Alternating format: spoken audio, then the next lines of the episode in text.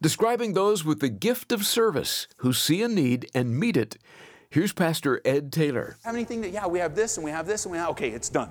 But then that people with the gift of service actually take it one step further and they don't even wait to be told what to do.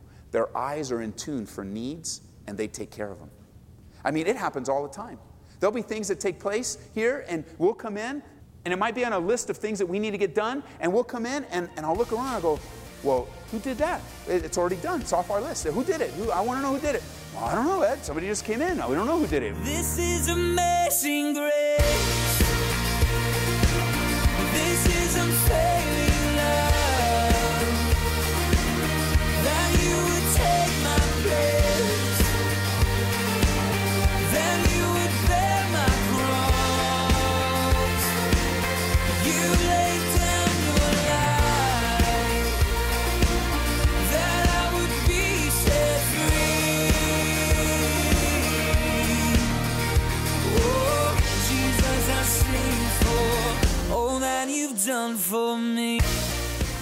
Someone has said, thinking is easy, acting is difficult, but to put one's thoughts into action is the most difficult thing in the world.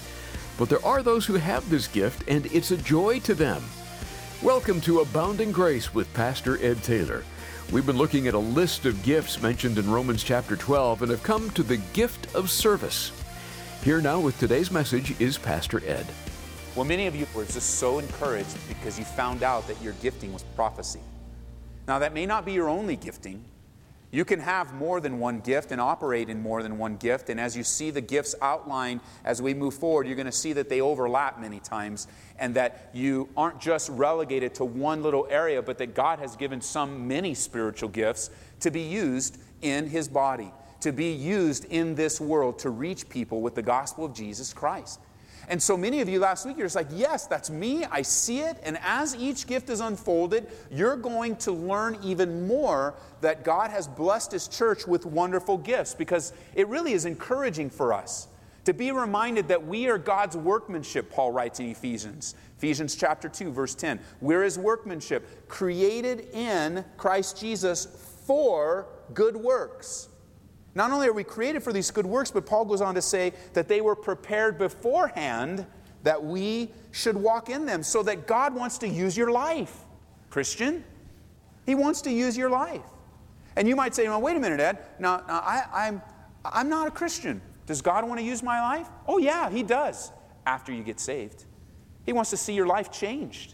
The, the number one concern with those of you here today, God's concern for you, for those of you here today that would consider themselves separated from God or really not saved, is that you be saved.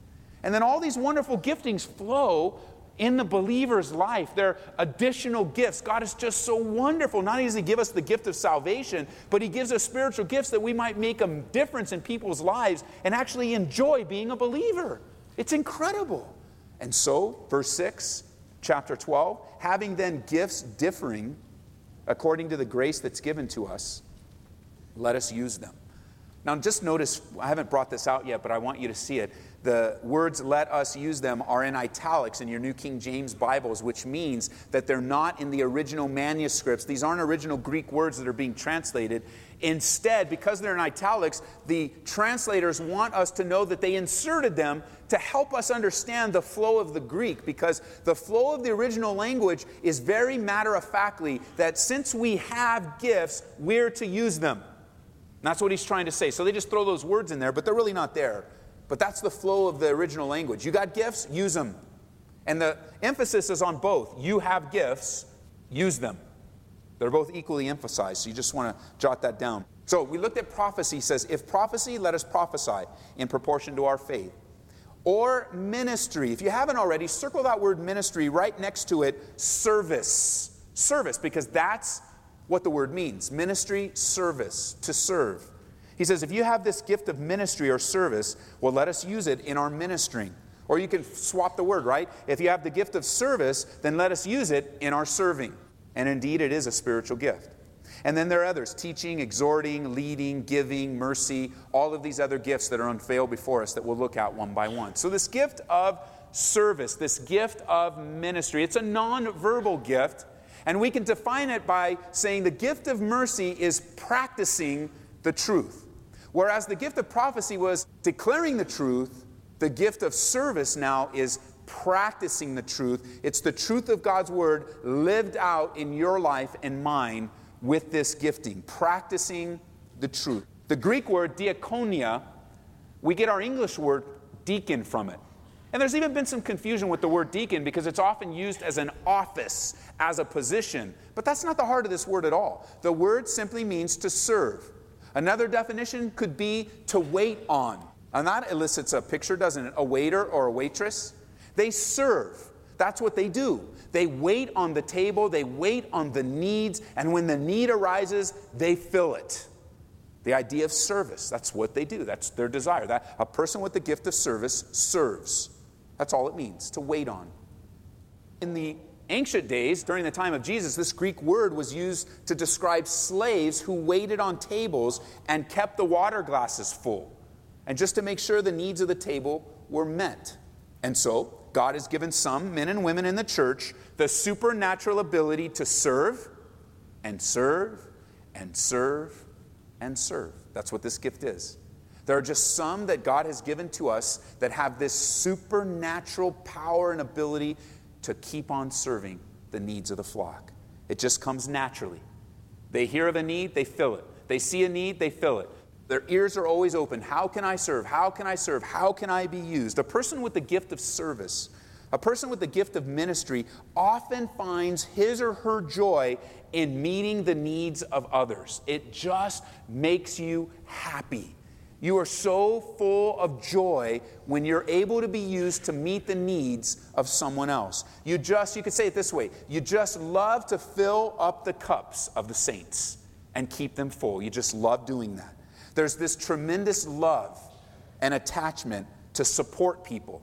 Often, people with the gift of ministry love practical things. They love mission trips. They love relief efforts. They, they love to get their hands dirty. They like to fix things. They, they like building projects. They like remodeling. There's often a lot of practical, hands on types of things that people with the gift of ministry love to do. You love to knit things. You love to sew things. You love, you love to do things with your hands is often a characteristic. A person with the gift of service generally doesn't really like to be up front and center.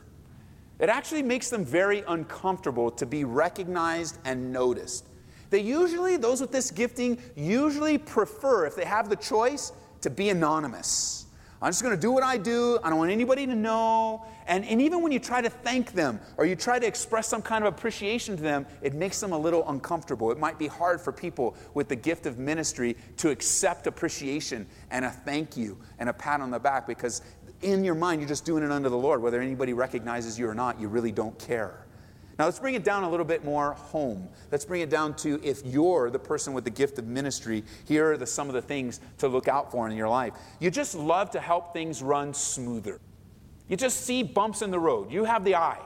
You have the eye to see how things aren't running the way, or I could do this better, or we can make this easier. And you can see how that manifestation of the gift of administration can come alongside this gifting of service and ministry just to help make things run smoother. Because you see that things could be done smoother, and you love to see things just a little bit more along the lines of not as bumpy as things might appear. You well, you experience great joy if you have this gift when you hear of how a project was a blessing. For instance, I'll give you a good example. Let's just say that um, during the service here, right before service, we did a big slideshow of all the things that were going on in the Philippine mission trip or the Iowa trip, but you have the gift of service and you weren't able to go. But you happen to have done a lot of the legwork, all the background stuff, all the things that were going on. And, and as you're watching that, you're just so excited. You're just so, it just blesses you. Oh, to hear the fruit, to see how that happened, and to watch the smiles. What's not happening in your heart if you have the gift of service is where's my picture? Why didn't they take a picture of me at the computer doing all the work for this trip? You know, that trip wouldn't have really happened without me. How come nobody wants me? That should be me up there. Why isn't my picture? No, that's not you. Because your joy comes just knowing that you were used, and your gifting and talents were used, and you might have been on the computer till three in the morning, but you were doing that under the Lord. You don't care if anybody knows. As a matter of fact, you probably prefer that nobody knows, because that's just what you do. You just take great joy when a project goes well. You take great joy when things are going on and you don't want to take the credit. You don't want the attention. If you have the gift of ministry or service, you love to work with your hands, you get a thrill out of helping others, and you don't really care what it is. You just like to work, you like to serve, and it makes you happy to help.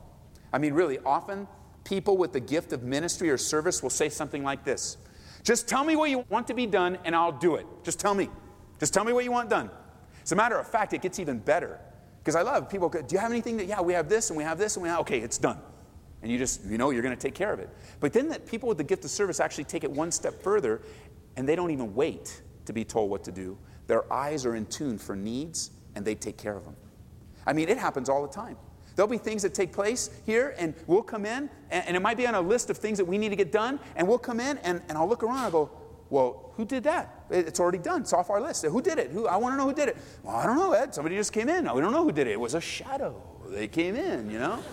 We don't know. It just got done. I'll tell you what, it got done by someone with the gift of ministry. We don't know who it was, but it got done. I mean, just trash gets picked up, the lawn gets cut, the vacuuming, the, you know, you're, you're just in that place where, you know, somebody cleaned out the bathroom, somebody cleaned the toilets. Why? Because they have this gifting of service and ministry, and it's so neat because people don't even wait to take care of things, they just take care of them. They don't wait to be told just after seeing a need, they immediately jump in to fill it. And sometimes, I mean, really, when something gets done, people just look around and don't even know who did it. They're just like, wow, praise God that He's touched somebody. Because we were praying about this. So we were praying about it on the one hand, and the answer to our prayer was sent to a person with the gift of ministry, and they just took care of it. And there was never even a connection. God just took care of it for us through His Spirit. Now, if you have the gift of service, you can look for these characteristics in your life as well. You see things in your mind, and you're a good planner.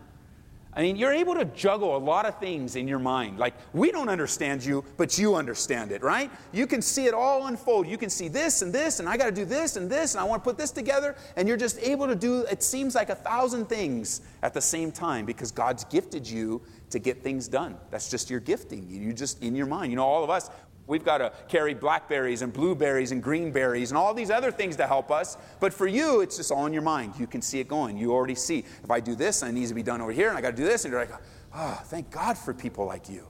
You're so valuable to the body of Jesus Christ. But you can look for that in your life. It seems like you can juggle a lot of things in your head. Here's another thing I love about this gifting. Those of you that are gifted with the gift of ministry, listen, you tend to finish what you start and that's your reputation. You actually finish the things that you start. You may start five things at the same time, but we know you're going to finish them. You're not the kind of person that starts something, oh, didn't finish, start something, didn't finish, start something. That's not your reputation. Your reputation is, even though you might have to start a few things at the same time, you finish them. And I bet if we went to your garage, it's clean. or it will be very soon now that I've mentioned it. That's just how you are. You love to finish things, and that's your reputation. People, we actually rely on you for things because we know you'll finish it, because that's your gifting. That's just who you are. We love that about you. Well, because you like to do a lot of things and because you see a lot of things, we're kind of delving into some of the hazards of this gift, but we'll get to that later on in the study. But because you do a lot of things, you can juggle a lot of things, you probably have a hard time saying no. And you take on a lot of stuff. And you just got to watch out for that. You have a hard time saying no, and because you have a hard time saying no, it really, really begins to frustrate you and all sorts of things happen. I mean, because you have a hard time saying no, there's even the possibility that you're usually more interested in meeting the needs of others, even if it meant that you're not meeting your own needs. And that's a danger you want to watch out for. There always should be a balance where you're meeting the needs of others, but you're also meeting your own needs to being faithful in what God has given to you. And so you spend so much time paying attention to other people's needs that you neglect your own. And it's not an either or. You need to do both with this gifting. Pay attention to your own needs and also pay attention to the needs of the saints and to those that are around you. But you really do get joy out of helping someone else's ministry grow. You really do get joy of knowing that your work behind the scenes has caused another ministry to become fruitful and, and expand and touch more and more people. And, and inside, when your prayer times with the Lord, you're just so encouraged that God would use you that way. And let me just say this those of you gifted with this gifting, watching those of you with this gift, just serve and serve and serve is such a joy. It's so appreciated. I know a lot of what you do is behind the scenes, and I know a lot of what you do is probably not even known. But let me just say this your Father in heaven will reward you openly for the service that you offer to Him. Even if never another man or woman ever sees what you do, you do it unto the Lord. Amen? So thank you for that gift. Now, how does it look like in Jesus' life? Mark chapter 10, flip over. How does this gift manifest through the life of Jesus? I just want to make sure. you guys all still with me? Because when I said amen, there was one guy said amen. So is anyone here? You guys all here? All right, just want to check in. Look at Mark chapter 10. How did this life manifest itself through Jesus? Well, remember the disciples, their problem? Their problem was always wanting to be the best. Who's going to be the greatest? Who's going to be Jesus' right hand man? Who's going to be the supervisor? Who's going to be the one that serves with Jesus and gets all the recognition? So they're always arguing about it. They're just not getting it. I love Jesus, so patient with them, but he takes these times to teach them. And we pick up in verse 43 of Mark chapter 10, addressing this constant bickering and argument about who's going to be the greatest. And he answers it.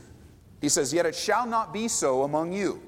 Now, I started there on purpose because we want to ask, what are you talking about, Jesus? What do you mean? What's not to be so among us? Well, in the earlier verse, he talked about how the Gentiles or how the unbelievers would rule in the world. They would lord it over people, take advantage of people, and try to use the position and power that they had in life for their own advantage. And Jesus says, You see how the world does things? Listen, in my kingdom, it doesn't work that way.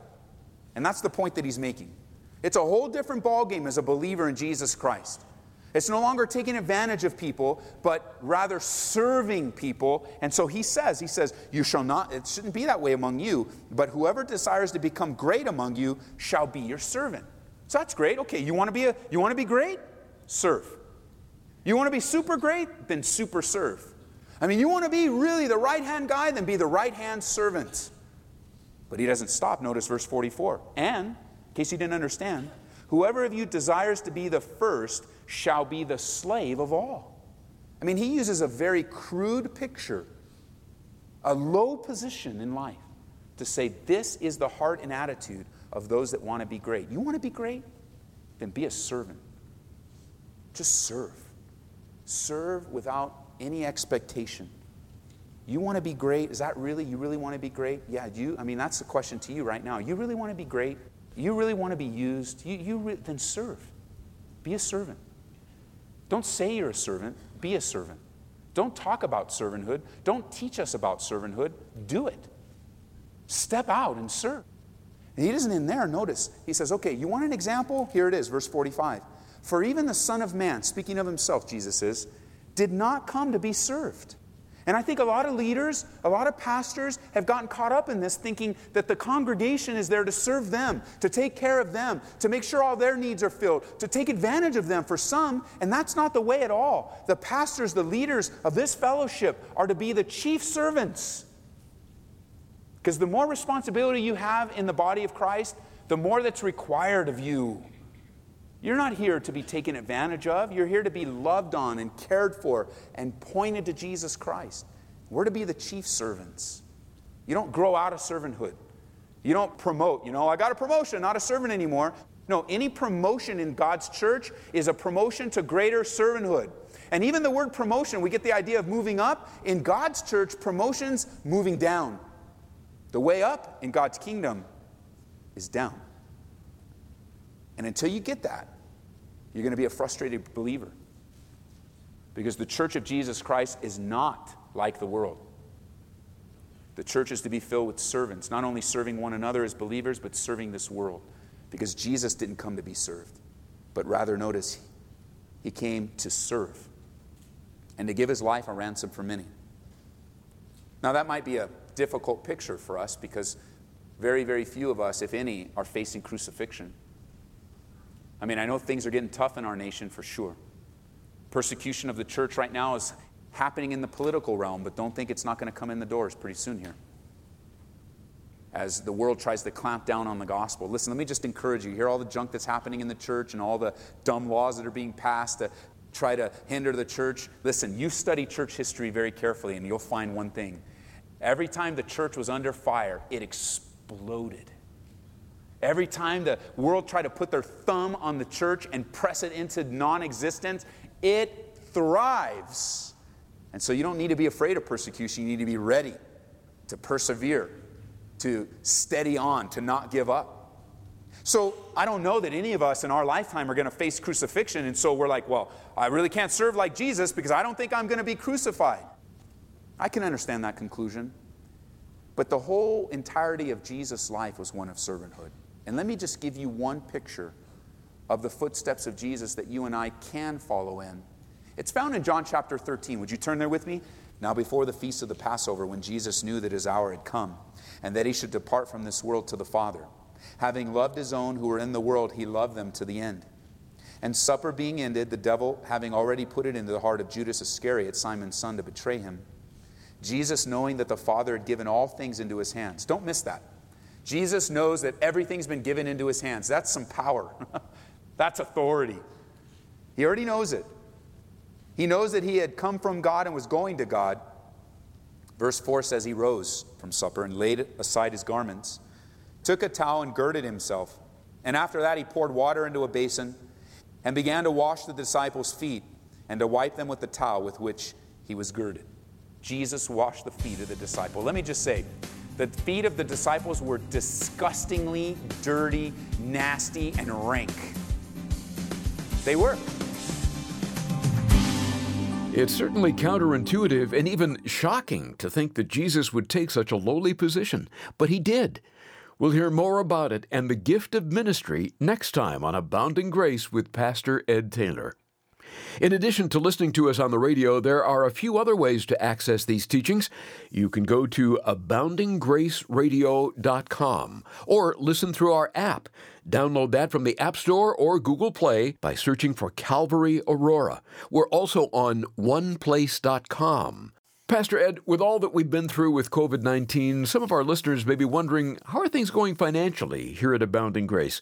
Would you take a moment to address that and how our listeners can get involved if they feel led by the Lord? I have to say that the finances of Abounding Grace, while they have been steady, are down, uh, as are the finances of our Grace FM and our church. They're down, and uh, understandably so as so many millions upon millions are unemployed, others are underemployed, others are furloughed, others are behind on bills and catching up and there, there's some financial challenges and and here's what I've been telling our church. Number 1, thank you for those that are continuing to give faithfully. Thank you for your generosity. Thank you for those that are in a position. I want to personally thank you for those that are in a position where you can give, where there's still increase in your life. And for those that can't give, those that might have lost their job or those that are have less of an income now or or just have to make some challenging decisions don't feel guilty or don't take an added burden on your shoulder. God will provide for our needs according to his riches in christ jesus. He'll always provide. Where god guides he provides.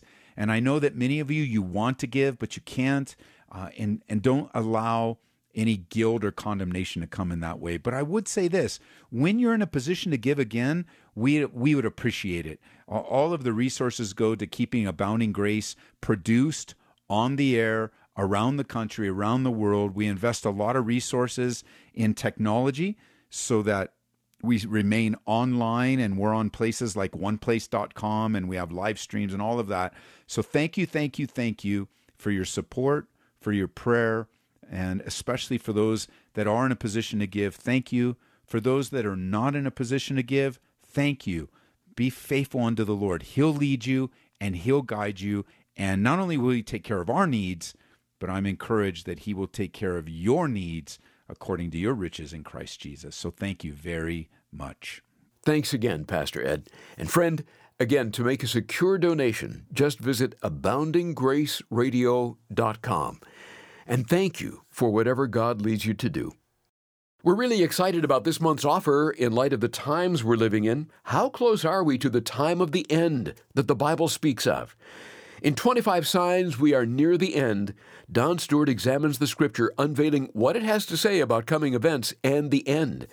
Many Christians avoid books like Daniel, Ezekiel, and Revelation because they find it difficult to understand, but Don Stewart will present it in an easy to understand way. It's our pick of the month, available for a gift of $25 or more to Abounding Grace. We ask that you call us at 877 30 GRACE. Well, that's all the time we have for today, but come back tomorrow when we'll return to Romans on Abounding Grace with Pastor Ed Taylor. This is amazing grace.